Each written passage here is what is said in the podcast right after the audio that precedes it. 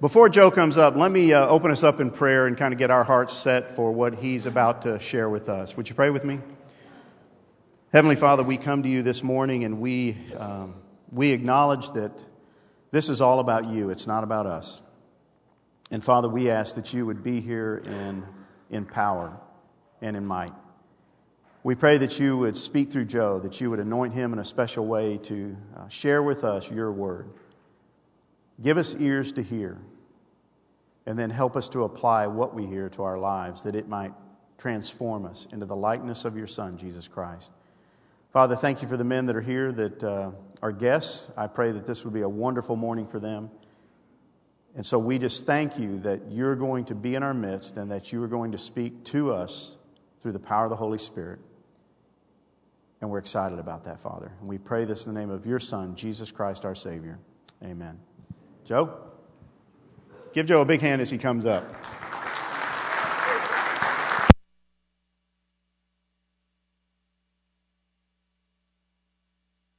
Throw stuff up here. It's okay. okay Tomatoes and apples. I told Ken he can throw stuff if he wants to.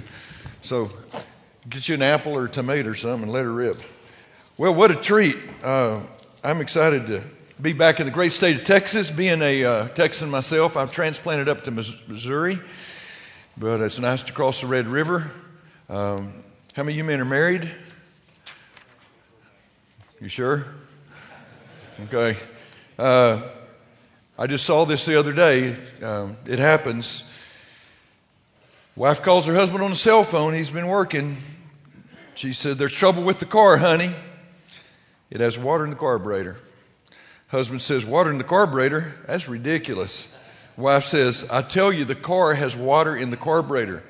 Husband says, You don't even know what the carburetor is. I'll check it out. Where's the car?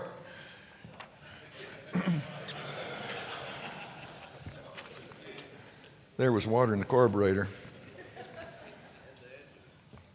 Now, I'm from the hills, and uh, I have some interesting friends up in the Ozark Mountains. Coming from College Station, Texas, I had some interesting friends down there as well. But uh, but but uh, I, I, took some pictures of my friends, and um, if you ever wonder why women live longer than men, here's a picture of some of my friends that will demonstrate to you why women live longer than men. Todd, you can just kind of roll these things through about every you know about every two seconds. This is why men don't live long, fellas. These are these are the way we do things up in the hills. yes, sir. That's that's. Uh, that is the last time that boy screwed in a screw in the ceiling of a swimming pool. I'll, I'll tell you.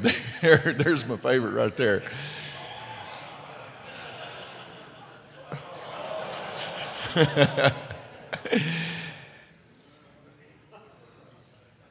I, uh, I, I had one more I wanted to show you guys this morning. Uh, if y'all were at the Men at the Cross, how, how, many of y'all were with us over there the other morning at Will Rogers? Well, we, we had a good time over there, and the rest of you guys are just stupid. But anyway, uh, uh, we, we, we, had a good time over there, and um, I showed the fellow something that we've just invented. And, and, you know, there's a few things that you invent that you're not proud of, and there's a few things you invent that you're proud of. Well, this I'm really proud of.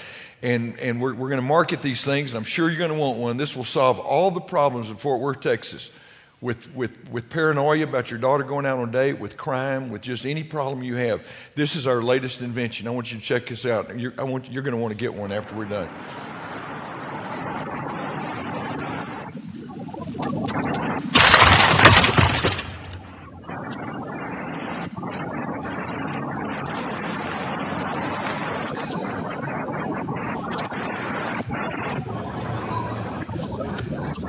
My little trunk monkey. You're going to love this guy.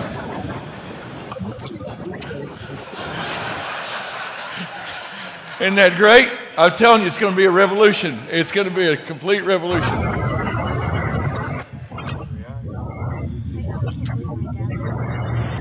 We got a double soundtrack there, Todd. I guess we got one track. Anyways, the daughter's first date with her boyfriend in daddy's car.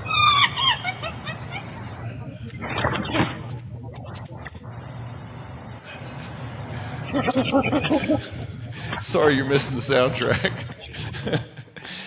my, uh, my, Michael Sharp knows this, but when my, uh, when my daughter went out on her first date, uh, how many men have a teenage daughter?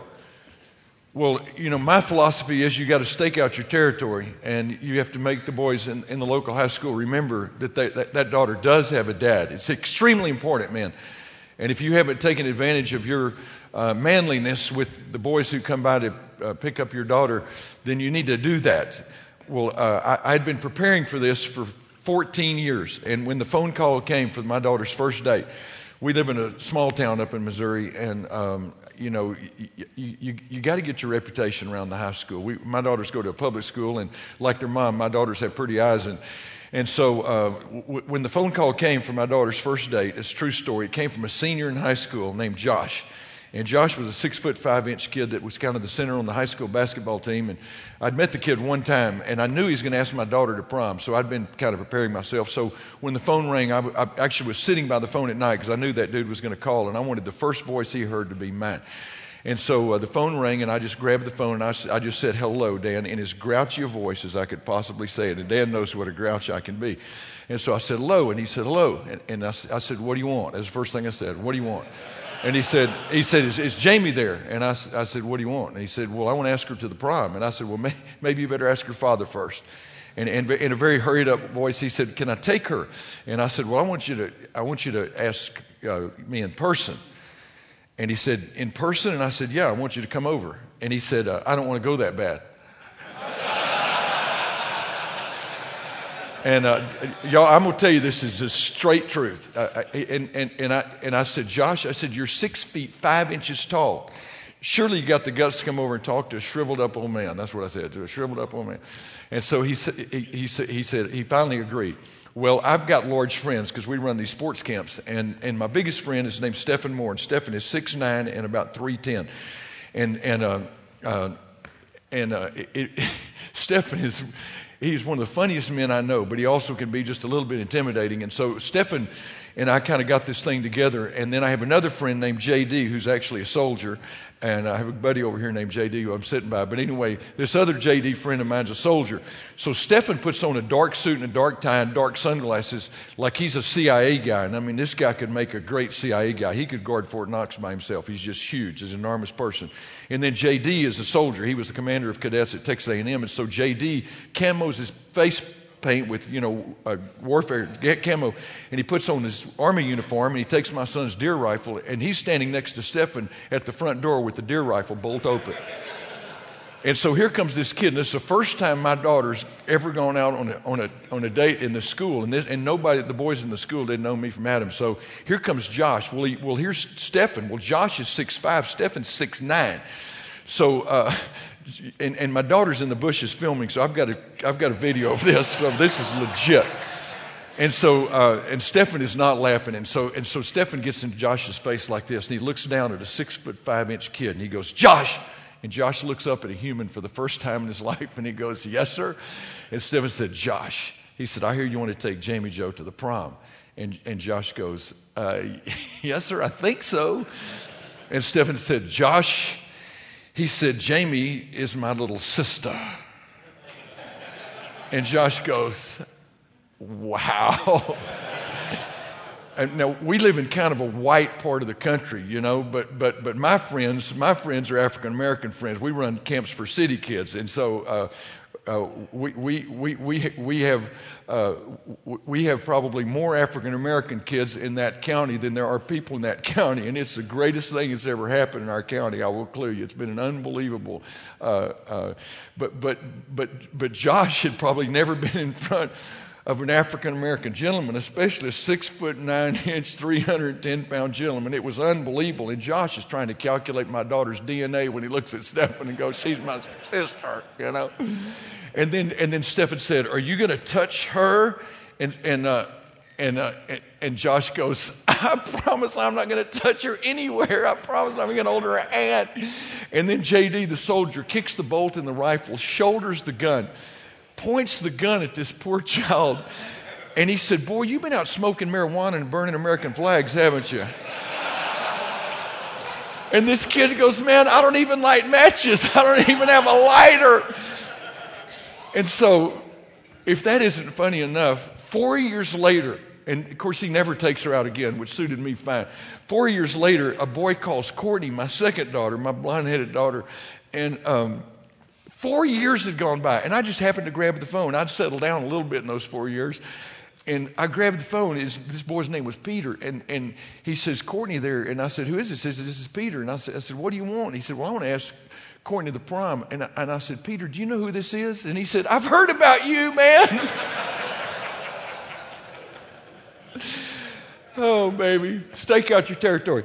Hey, I warned this guy, but uh, I have a very, very good friend. You know, I've got a few friends, but I've got a couple of very, very good friends. And, and Dan Roberts is one of my very good friends. He's, he's just one of my favorite people on earth. Dan uh, uh, grew up in Oregon, but anyway, he's he moved to Nashville, Tennessee, and he got into country music for about uh, 10 or 15 years, and then he then he moved to Texas, and he kind of left the country music scene. He came to the cowboy music scene, and he was the cowboy artist of the year. He's as, you know as good, as it gets in cowboy music. But anyway, uh, Dan has just written a song, and I, I haven't heard it, and so can you try? Can we borrow a guitar? Do you, do you, did that guitar leave? Oh darn. If you, is that guitar still around? All right, Dan, I'll bring you up in just a second. But for all of you guys who are sick of the debates and sick of the, the campaign ads and all that other stuff that's going on, this one will this one will humor you. Can we do this in just a minute? We'll get it tuned. Dan always tunes up, and it just drives me nuts because you tune forever. But anyway, get the thing tuned up when you get up here and have it completely tuned and plugged in. And, all right, all right, bring that thing up here and plug it in. Before you do that, uh, I'm not going to I'm not going to talk about marriage this morning, but I just want to tell you one thing about about uh, marriage. Don't forget your anniversary. Okay, that's all I need to say about marriage. Has anybody ever forgot one? Somebody, you liars, come on, somebody's forgot one. Yeah, she had to remember. She reminded you. Yeah, I'm still hearing about it. I forgot our 10th anniversary. Well, I read just a, uh, the other day about about a, a, a, guy named Ed who forgot his 10th anniversary, and uh, and his wife was not as graceful as my wife. I mean, she tore his hide off. Did you get, was it bad? Did you get in trouble? Was it awful? It wasn't? It was moderately awful at my house, but Ed's was awful. And his wife got into his grill and she poked him in the chest a couple of times about 9:30 at night because nothing happened. There was no dinner or anything. And she said, "In the morning, when I wake up, she said there better be something parked on that driveway that goes from zero to 250 in six seconds flat, or you're dead, Ed." And so Ed wasn't a total complete fool, so he got on the phone, called a couple of his buddies, and and uh, and sure enough, the next morning she woke up and ran over to the Venetian blinds. She opened them up and peeked out there on the driveway, and there on the driveway was a package about that big, and it was all wrapped up with a nice bow and ribbon on top. And she was so mad, she ran out there and ripped the ribbon off the top of that package, and there was a brand new bathroom scale.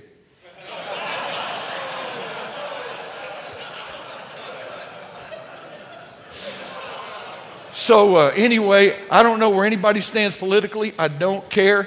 But anyway, Dan's got a little song about a little girl who just showed up from Alaska, and she kind of made things a little uncomfortable for a few liberals in this country. So, Dan, go ahead. yeah, Ken Miller, you think you were taking a chance getting Joe up here? He's taking a real chance getting me. Exactly. he hadn't heard this song. All right there. Well, she's a first class lady and the pride of the last frontier. She got conservative Americans a smiling from ear to ear. Well, she can hunt and fish and field dress a caribou. I bet she'll do some hunting in the Beltway too, Sarracuda. Oh, Sarracuda. Well, she walks on the right where the left wouldn't dare to trod. She'll fight for life and the wife and one nation under God. She's a truly liberated woman with a loaded gun. Under normal circumstances, I'd duck and run, but not from this one. Oh no, not from Sarracuda. A hockey mom, she's a bomb, and every kid's mother. She she understands the difference between a sister and a brother. She's forgotten more than most men will ever know about juggling life and running the show. She got mojo. Well, she's a first class lady in America's last frontier. She got the left wing liberals a frowning from ear to ear. Hey, all you bureaucrat cats will be feeling your pain. You know, Sarah cleans house like old John Wayne. Sarah Cuda, oh yeah, beware of Sarah Cuda. Can't scare a Sarah Cuda. Don't dare a Sarah Cuda. Thank you.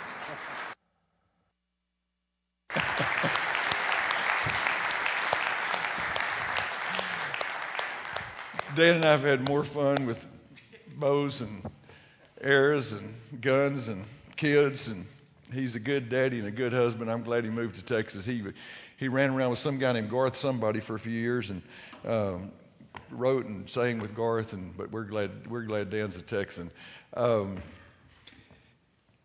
it's an amazing statement when Bible when the Bible says that in the beginning God created the heavens and the earth. It's just an incredible statement. And it says, The earth was formless and void, and darkness hovered over the surface of the deep, and the Spirit of God was moving over the waters. And God said, Let there be light. And there was light. And God separated the light from the darkness. The light he called day, and the darkness he called night.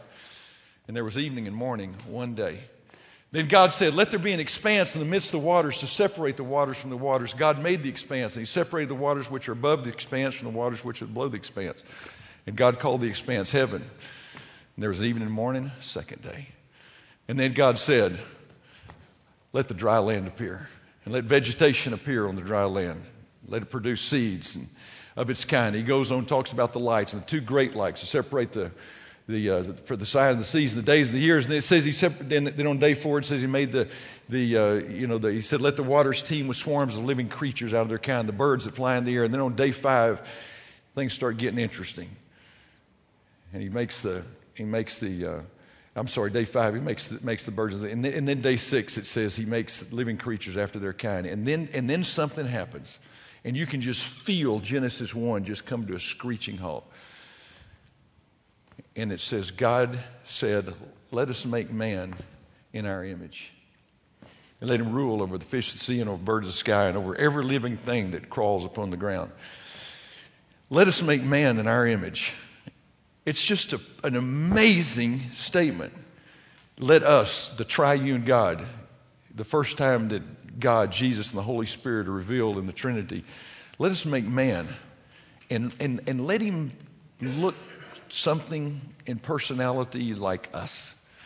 And so you all are doing this study on this incredible subject. And um, I, I, went to Southern Methodist University and played football up there, and then I went back to Texas A&M to coach football. And uh, I've always hated TCU and Scotty Nix. I'd tell you, I hate him as bad today as I ever have. So anyway, I have no mercy for you, buddy. But uh, but I studied biology and I studied pre med, and and all I ever knew was you know that it, that it happened by accident, it happened by chance. It was all just you know evolution. It was just a, just an accidental happenstance. But in the last 30 years, I have enjoyed studying the other side of the coin. And, and, it was interesting, men, about uh, Genesis chapter 1, verse 1, and when it says, In the beginning, God spoke. God created the heavens and the earth. And you can just run past that if you want to. But it's the most amazing fact in science that's ever been that's spoken in science. In fact, NASA is literally proving today Genesis 1 is absolutely true, just the way it was written. You know, Dr. Robert Jastrow, who's the chief scientist for NASA, he's the head of the Goddard Institute you know, uh, Dr. Jastrow, who I don't think is a believer, but he is definitely a believer in a creative being. And, and, and, and Jastrow said uh, recently, he said, now we know with absolute certainty that supernatural forces were at work in the creation of the cosmos. You know, they have, through all the new uh, uh, telescopic imaging in this WMAP satellite that, that, that orbits the Earth and takes these pictures of the cosmos, fantastic pictures. You know, they have seen now that there's about 100 billion galaxies in our cosmos, and every galaxy has about 100 billion stars. And the, and the latest report that came out from NASA 18 months ago says that the cosmos is about 27.4 billion light years across. It's amazing. That's a long ways. That's further than it is to Branson, Missouri, Dan. 27.4 billion light years. And through this computer retro imaging that they do now, because as you know, Hubble in 1929 saw that the cosmos was expanding. And so now they take it back into computers and they see that, that the cosmos came literally from zero, that it came from the mouth of God. And when God spoke the cosmos, this computer retro imaging that they're doing now suggests scientifically that the cosmos expanded. Get this, men, a hundred.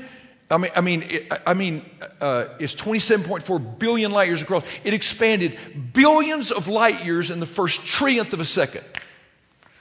Picture it: a hundred billion galaxies moving billions of light years in the first trillionth of a second. If that's not God, what in the world is it? And so the scientific community is on their knees today. They know that could not have happened the way Darwin and the way the secularists and the humanists said it happened. It had to be God. And, and if that's fascinating about God, and to me that is fascinating about Him, that He is that big, that powerful, that omnipotent, but the most fascinating thing to me, you know, they measure intelligence by how much information you can get into the smallest space. You know, we have these little mini iPods today and these computer chips where you can just pack literally, li- literally, you know, movies and, and, you know, every cell phone number and you can imagine everything else in these little bitty spaces. Well, God is so intelligent, man. He has packed more intelligence in every cell in your body than a nuclear carrier or a space shuttle more complexity, more brilliance. You, you, know, your body is about 100 trillion cells. And every one of your cells is more brilliant than a nuclear carrier. It's unbelievable. You know, uh, Dr. Arthur Compton, who won the Nobel Peace Prize in Physics, he says, he says, uh, he said, most remarkable of all is the fact that in science the world begins with an act of creation. He said, he said the astronomical evidence uh, leads us to believe the most majestic statement ever uttered in the beginning, God. It's coming out of science today. It's fascinating. But to me, of all the fascinating things about God, to me, the most fascinating thing about God is that He wants to be my daddy. That God has an intimate heart. That God has a heart that wants to be known. It's just, it's just, it just blows my mind, man. I've asked some of my, my guy friends that I play golf with and, and know from different places. I go, I go, how do you, how do you love God the way you do? You know, I, I, I, I have some of these friends that I just admire so much. And, and I go, how, how, do you have the intimacy of God in you? How do you, how do you uh, acquaint yourself and how do you walk closely with God in a relationship that's tender?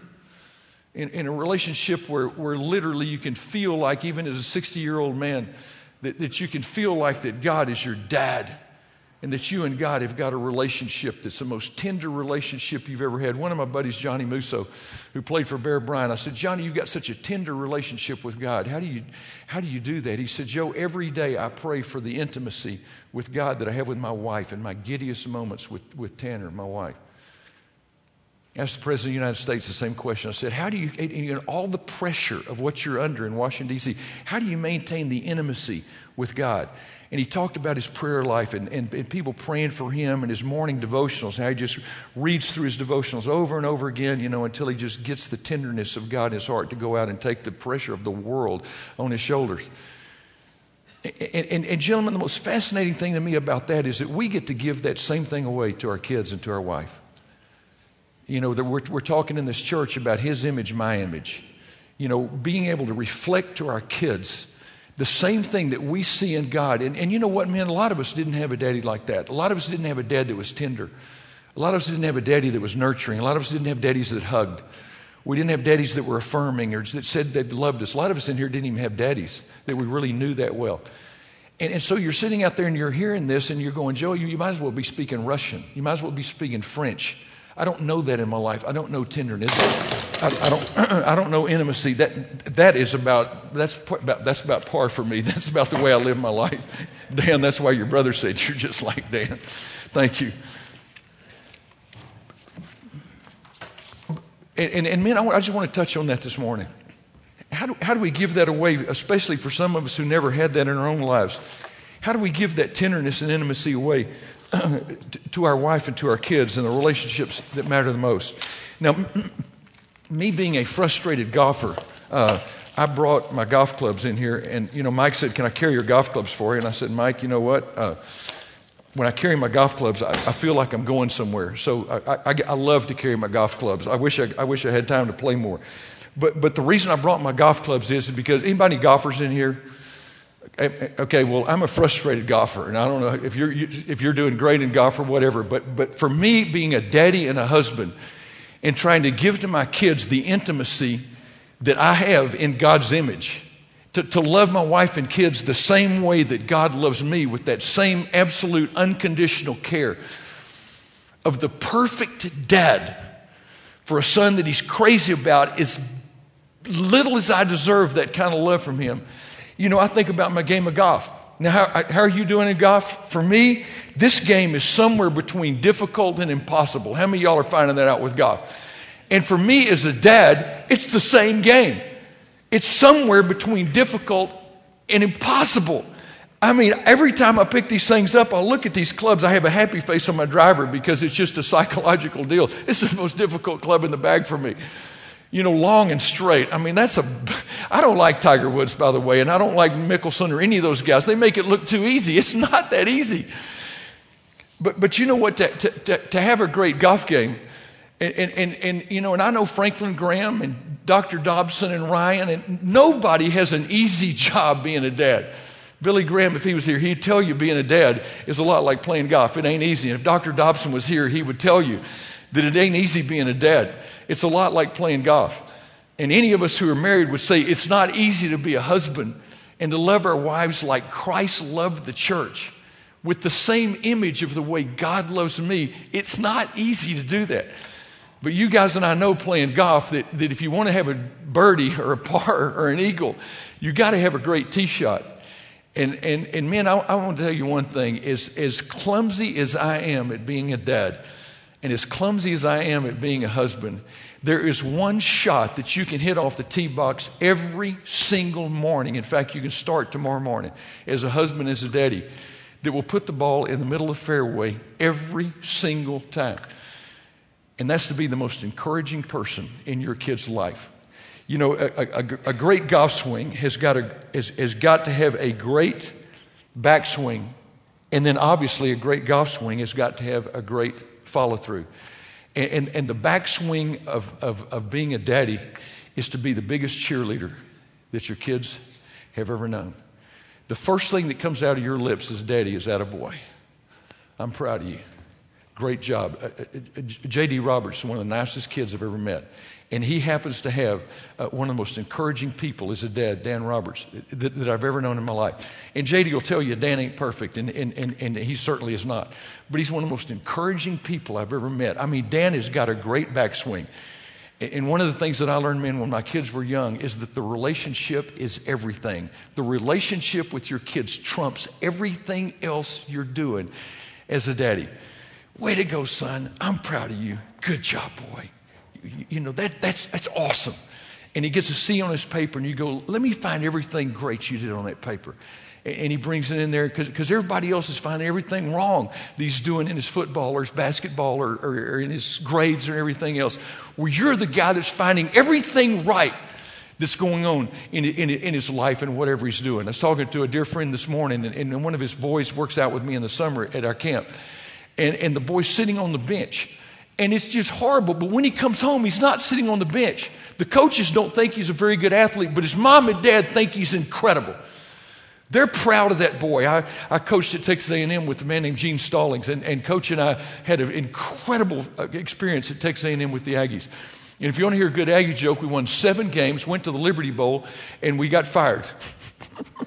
you know, they think if they can fire enough coaches down there, they're eventually going to get somebody who can win ball games. Scotty, I don't know. It's hopeless, I think.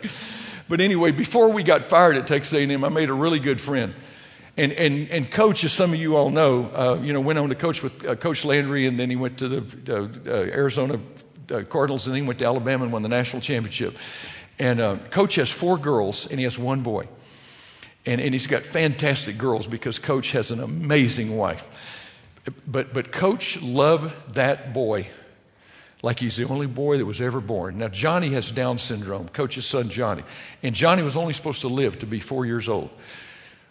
Well, this summer I got a phone call, and I knew it was coming. And I've been dreading that phone call since I've known Coach back in the uh, uh, season of 1970. Uh, Johnny had gone to heaven. And I got in that plane. I got to Paris, Texas, as fast as I could, my little self could go. I, I was at camp this summer every day except two, and one of them was to get to Paris, Texas, to be with my friend when his boy died. And, and, and I sat there at the end of that bed with Coach and let that dear man cry and talk about Johnny. And, and Coach told me something, actually, he told me before, but he said every day for the better part of 46 years that they were best friends. Every time Coach was on the field, Johnny was on the field. Uh, he, Coach would wake Johnny up. He would get Johnny dressed. He would get Johnny fed. Coach would get off and do his coaching thing, and, and then Johnny would join Coach on the field every day. And, and, and Coach said that every day when Johnny would wake up, he'd say, Hey, Pop, who's your favorite boy? And, and Coach would always say, Now, he only had one boy, man, but Johnny wanted to know who his favorite was. And, uh, and, and Coach would always say, Johnny, in the whole wide world? And Johnny would say, Yeah, Pop, in the whole wide world. Who's your favorite boy? And Coach would, would, would smile. He'd say, You are, Johnny. You're my favorite boy in the whole wide world. And, and Johnny, who couldn't count to 10, but he would never forget your name. In some ways, he was the most brilliant kid you've ever met. But, but, but, but you know, one of these, one of these strange, you know, uh, DNA anomalies, you know, a, a birth disorder. Uh, Johnny never knew a bad word. He never had a bad thought. He never had a selfish thought. He, he never met anybody he didn't like except for Bill Clinton. And we'll talk about that later. But anyway, uh, Johnny, for real, Johnny showed me pictures. Johnny showed me pictures of Johnny and these different presidents, and he'd say, "Well, that's that, that's you know that's President uh, Bush, and, and that's and that's President Reagan, and, and then he, had a picture of Bill Clinton, and he goes, "I don't know who that is," and that's that, for real. He was the funniest kid you ever saw. But but he said every day, he said he'd look up to me and he'd say, "Hey, Pop, you know who my favorite Pop is?" And Coach would say, "In the whole wide world," and Johnny'd say, "Yeah, Pop, in the whole wide world." And, and, and coach say who, and Johnny say, You are Pop. You're my favorite Pop in the whole wide world. Isn't that unbelievable, guys? The relationship is everything. You're the biggest cheerleader that the wife that your wife has. Your biggest cheerleader. You, you, you know, you ask your son or your daughter one day, you go, Tell me about your dad. And, and, and, you know, they go, you know what? Nobody believed in me like my daddy did. Nobody on earth believed in me uh, like he did. And, and you get that relationship one hug at a time, one I'm proud of you at a time, one attaboy at a time, one little note, just one little note. Hey, Tiger, proud of you. Stick it in his billfold, you know, stick it on the steering wheel of the car before he takes off to school. You know, you know, stick it in that lunch sack before he grabs that lunch to, you know, to go off to school. One little hug, one little affirmation, one little way to go, one little super job, one little hold that pose while I call Sports Illustrated. Son, I want to take a picture of that. It's awesome because nobody's cheering for him like that out there, but you are.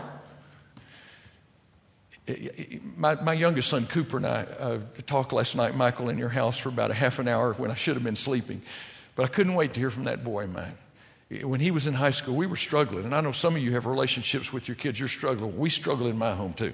Billy Graham struggled with Franklin. Dr. Dobson struggled with Ryan. Every, you know, nobody's beyond that. Because you make talks or write books or whatever doesn't bar you from anything. I'll, I'll clue you. My home was as chaotic as your home. But I love that boy.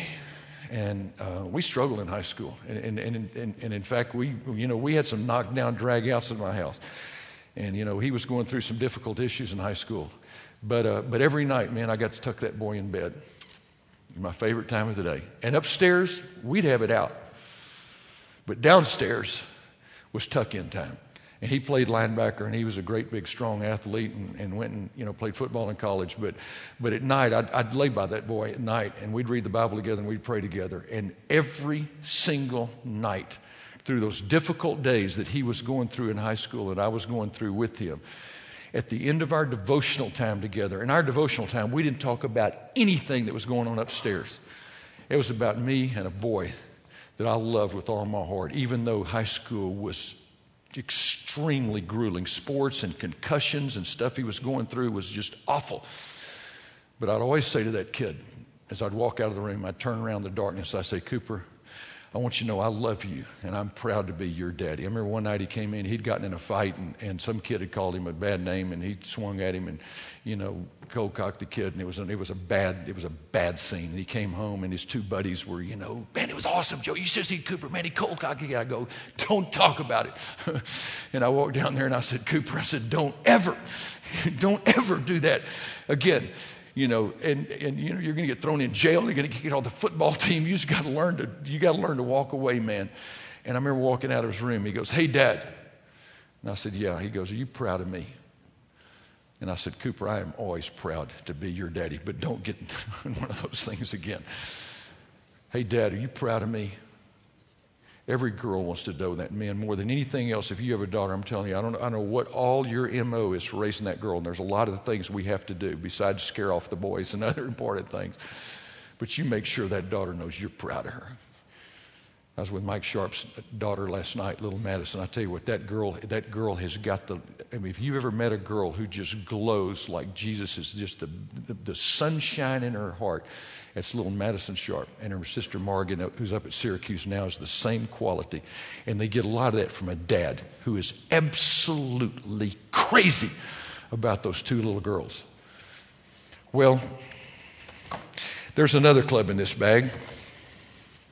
And this men is called the Rescue Club.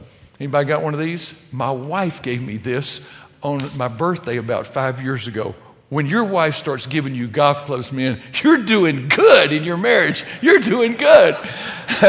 this was big. And, and, and I have learned to love this club because my drives, I don't know how your drives are doing, but a lot like being a daddy, I hit the ball in the rough a lot. Man, I struggled through those high school years. Wow, it was tough. I had four teenagers at the same time, and I was making C's and D's. I wasn't doing a great job. I, I remember uh, just the mystery of raising kids. My uh, uh, daughters were in middle school, and wow, uh, I mean, I was like the enemy. Does anybody ever feel like the enemy? Anybody ever feel clumsy as a dad?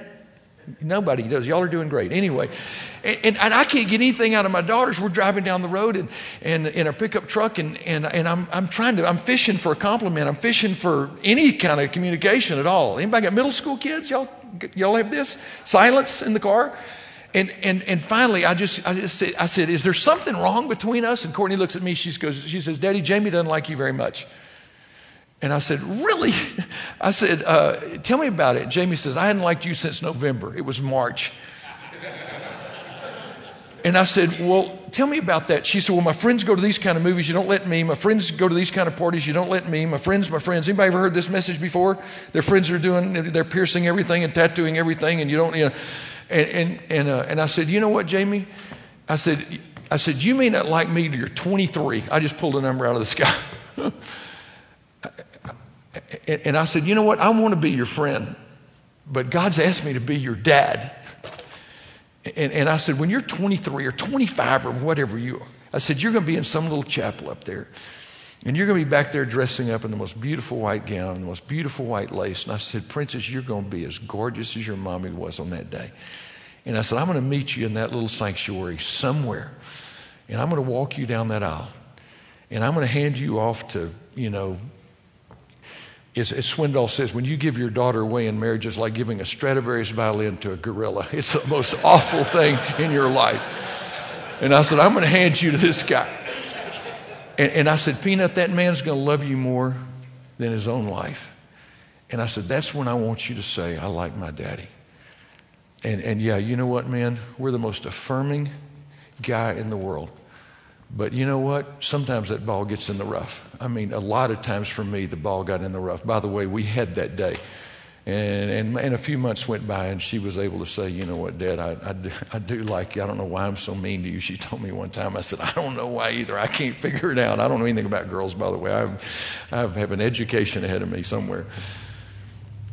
But I end up in the rough. And you know what? You know what the rescue club is? And for some of you men, this is going to be the most important thing you've ever heard as a husband or a daddy. And, and, honestly, I am still learning this with my wife and with my kids. I'm still learning this. There's a little heart inside of your daughter. In fact, if your boy is a big rugged kid like my kids, there's a, there's a tender heart inside of your son. And I will promise you, In your wife, there's a tender heart that for most women never is discovered by a man. Never. Their daddy did not discover it. In fact, their daddy smothered it. Most women, most women in this country had dads who never discovered her emotional heart. And most of us married a girl who never had her tender emotional heart touched ever. And there's a hunger inside of a child, and there's a hunger inside of a bride that wants their emotional heart to be cared for. I remember when Jamie, uh, this was, for me, like you, this was like, what? I never knew that. She came in from uh, gymnastics. She was six years old. She'd been cut from her gymnastics team. And, and she came in and, and she jumped in my lap. Oh, man, when your child comes into your lap, what a privilege when she wants to come and, and, and, and sit there with you. I mean, you're just a clumsy old guy. And here's this precious child that wants to sit in your lap. And, and, and she's crying. She'd been cut from the gymnastics team, and she's out in the rough. And, and, uh, and, and I, I, don't know what I said. It doesn't matter. I just rocked her in the chair for probably half an hour. And I do remember saying one thing Peanut, God just loves your heart so much. That night I tucked her in bed, and, and I, as I walked out of her room, I heard that little voice say, Dad. And I turned around to her little bed there where she was laying there, just so beautiful, laying on that little pillow. And I said, Yeah, Peanut. And she said, Dad. She said, Thanks for tying my heart back together tonight. And I said, Peanut, what'd you say? And she said, Ah, Dad, thanks for tying my heart back together tonight. And I said, Peanut, what do you mean by that? And she said, Daddy, tonight when I came in, my heart was broken. But you tied it back together again. That's the rescue club. I remember when Brady was 17.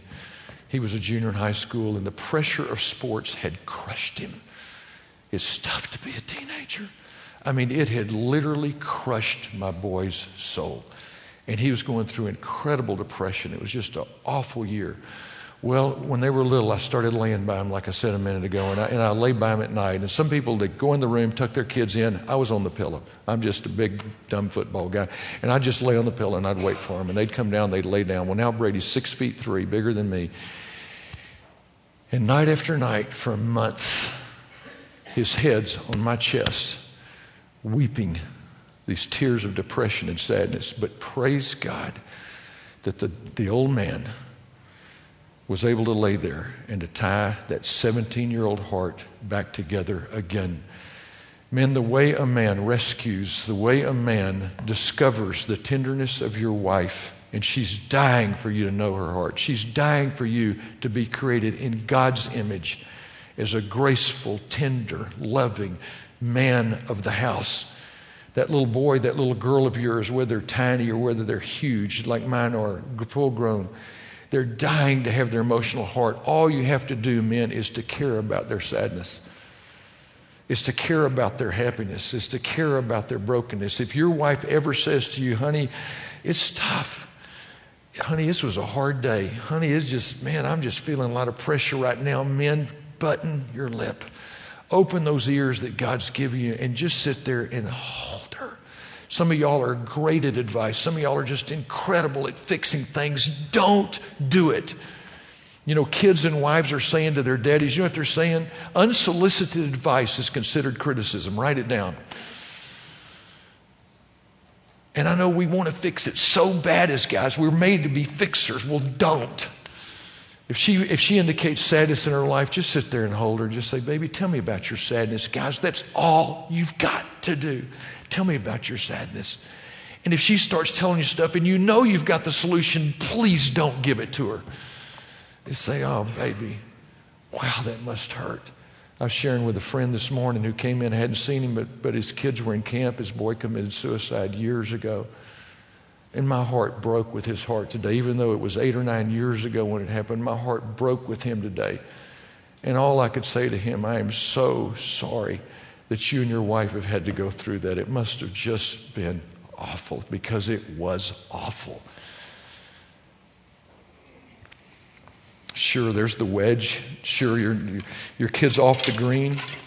You know, he, he can't get it in the fairway, and you've got to get the ball on the green. There's there's times for discipline, and uh, if if your child's going through some some incredible rebellion, yes, it's our job to deal with that. There's something outside that I did with Dr. Dobson that talks about taking a kid through the days of rebellion.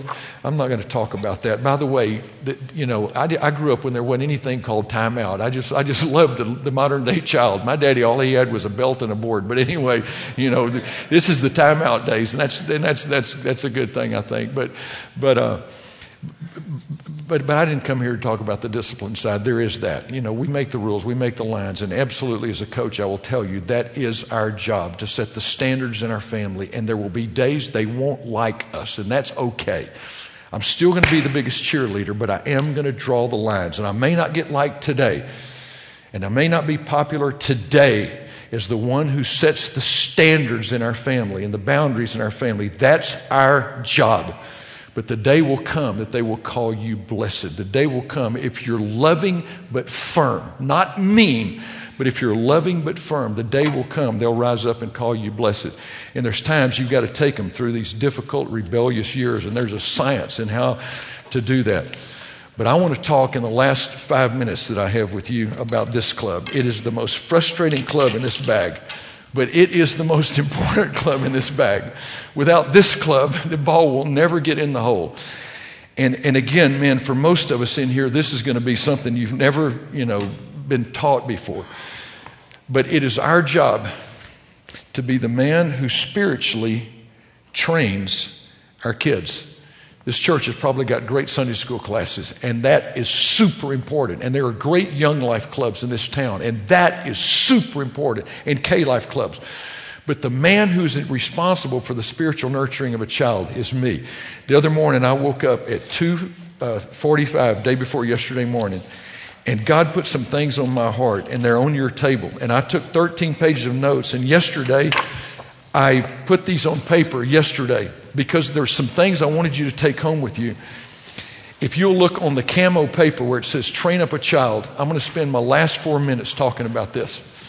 Now, guys, again, this, this is the culmination of 33 years of counseling and, you know, writing 22 books and all the stuff that God has taken me down the road of helping dads be dads. But, men, I am so excited about this.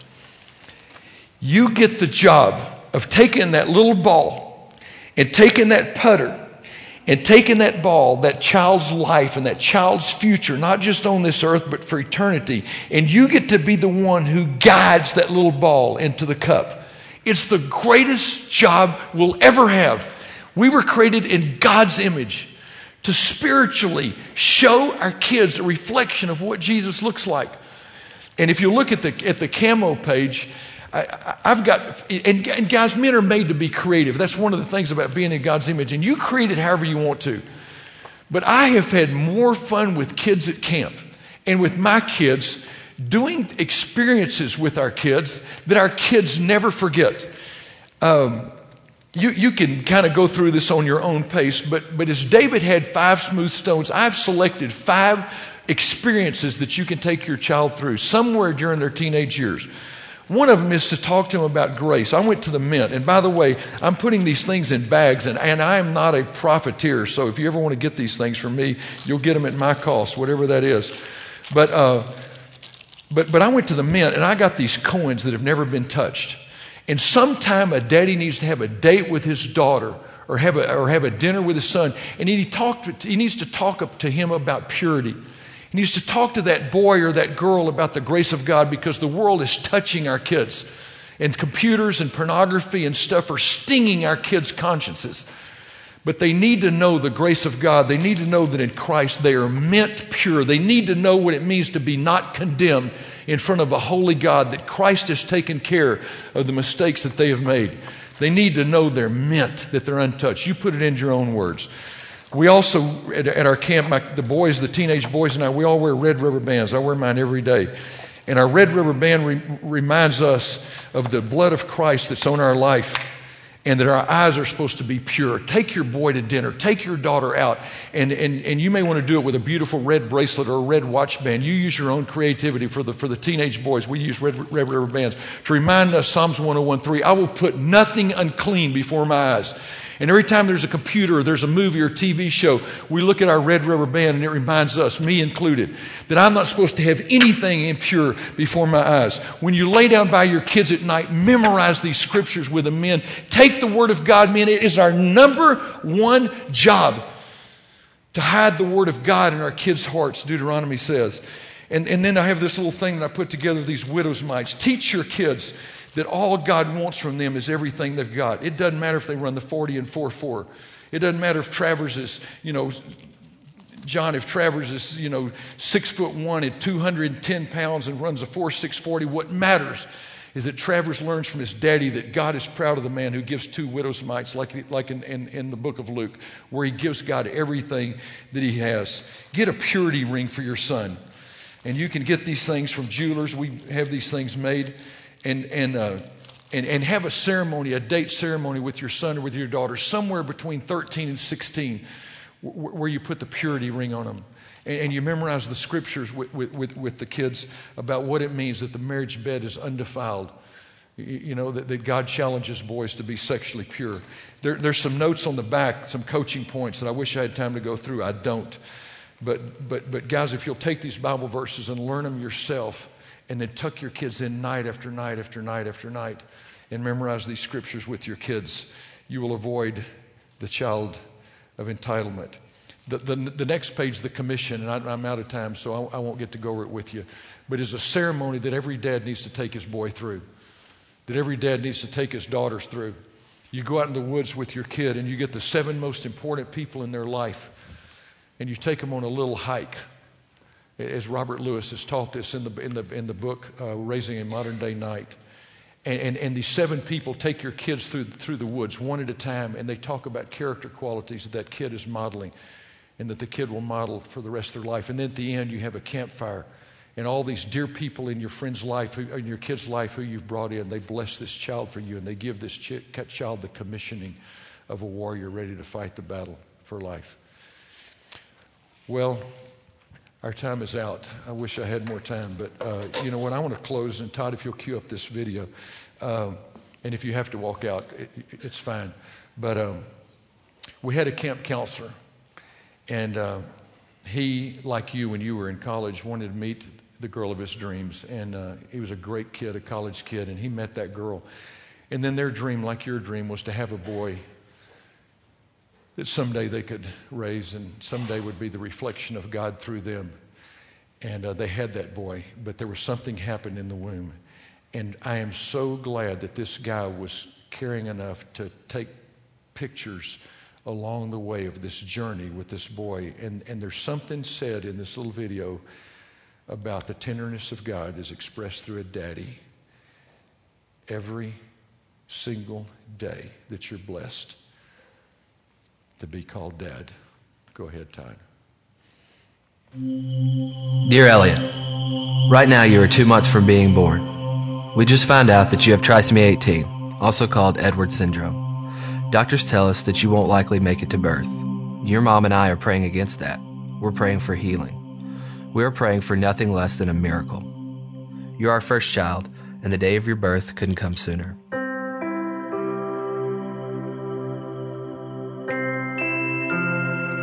Dear Elliot, you were born today weighing in at six pounds. You are already a miracle to us. Your mom is doing well, and it looks like we'll be hanging out here at the hospital a little longer. Dear Elliot, today you turned 11 days old. We are so proud of you. Today we celebrated your 11th birthday. In fact, we do that every day at 4:59, the time you were born. Dear Elliot, We've been home for a week now, so that's why you don't see your nurses anymore. It's great to have you home. Today I think we'll pack up everything and take our first venture out for coffee. Dear Elliot, I don't know if you've noticed, but you're connected to some tubes. The doctors say we have to keep these in so you can get oxygen to breathe. You are also fed through a feeding tube. We feed you every three hours and it takes an hour and a half to do it. We've loved learning how to best take care of you. We love it. Lots of people email, call, and send cards on your behalf. You're well loved. It's 11 at night right now, and my feeding shift has just begun. Mom is asleep, and the best part of my day has begun. My shift ends around 4:45 a.m. when your mom takes over. She cherishes her mornings with her boy. Today you turn 1 month old. I didn't know if I'd ever get to say that. To top off the day, 20 friends showed up at the door for a true surprise birthday party for you. They sang, brought balloons, and a birthday cake. It was beautiful chaos.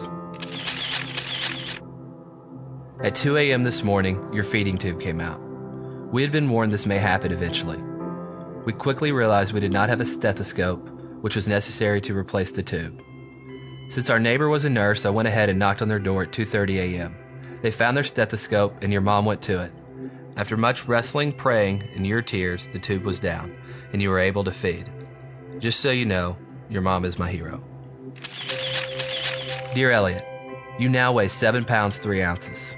You're growing and your food has been bumped up because of your good appetite. You continue to find new ways to steal our hearts. Dear Elliot, today marks two months of your life. Your mom and I are so thankful we know you. We know your face, your noises. We know that bath time and massage are your favorite daily activity. You finally learned how to suck your thumb by yourself. Because of Trisomy 18, you were born with clenched fist, and being able to do this is actually quite difficult. Way to go, son. Dear Elliot, we celebrate your birthday every day with a picture. Lately, we've tried to get a bit more creative. Dear Elliot, I realize you can get frustrated with your tubes and your frequent congestion. Please know that your mom and I are doing everything we can to make you comfortable.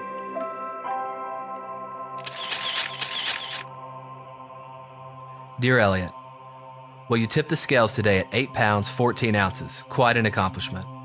You also have managed to grow a pretty decent mullet. Dear Elliot, we all got to go to a reunion at the hospital. I've never seen your mom more happy. The joy she felt getting to show off her son can't be described with words. In fact, she compared it to the way a mother would feel when her son becomes president, or wins a Heisman, or develops a cure for cancer. The logic of medicine says you shouldn't be alive, but you are. You are such a fighter. Dear Elliot, you have now passed the three month mark. You also got your first cordless pictures taken today. No feeding tube, oxygen, or stickers. This was no small accomplishment, but we got it done. Have I told you lately that we are so proud of you?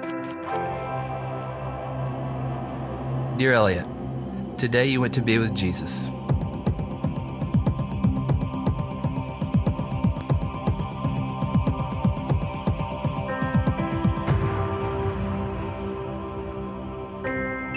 An underdeveloped lung, a heart with a hole in it, and DNA that placed faulty information into each and every cell of your body could not stop God from revealing himself through a child who never uttered a word.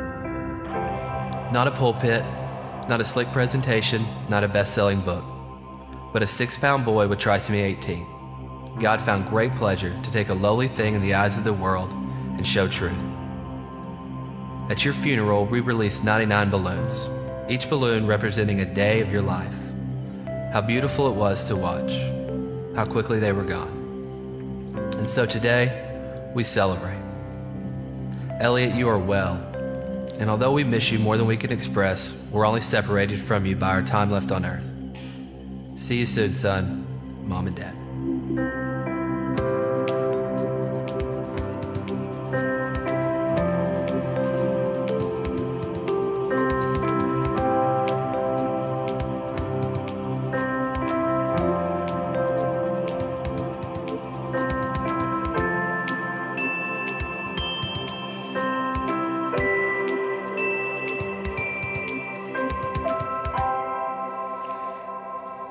God, thank you for um, giving these men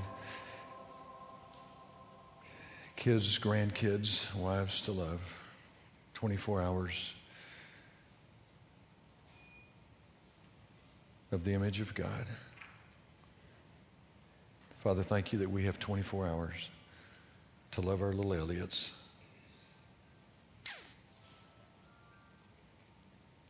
Thanks for your amazing grace for loving us like that. In Jesus' name, amen. I have a little gift. Um, if, if you're not getting a chance to do devotionals with your kids and take the little putter, um, through the years laying by my kids, I got to write devotional books for other dads, and um, these are for kids that are probably 12 years old and up. But anyway, if you want to pick up one of these, this one takes your kids through Proverbs, and this one takes your kids through the New Testament. One little 10 minute devotional at a time. It's been a privilege uh, to get to share my failures with you this morning. God bless you all, man.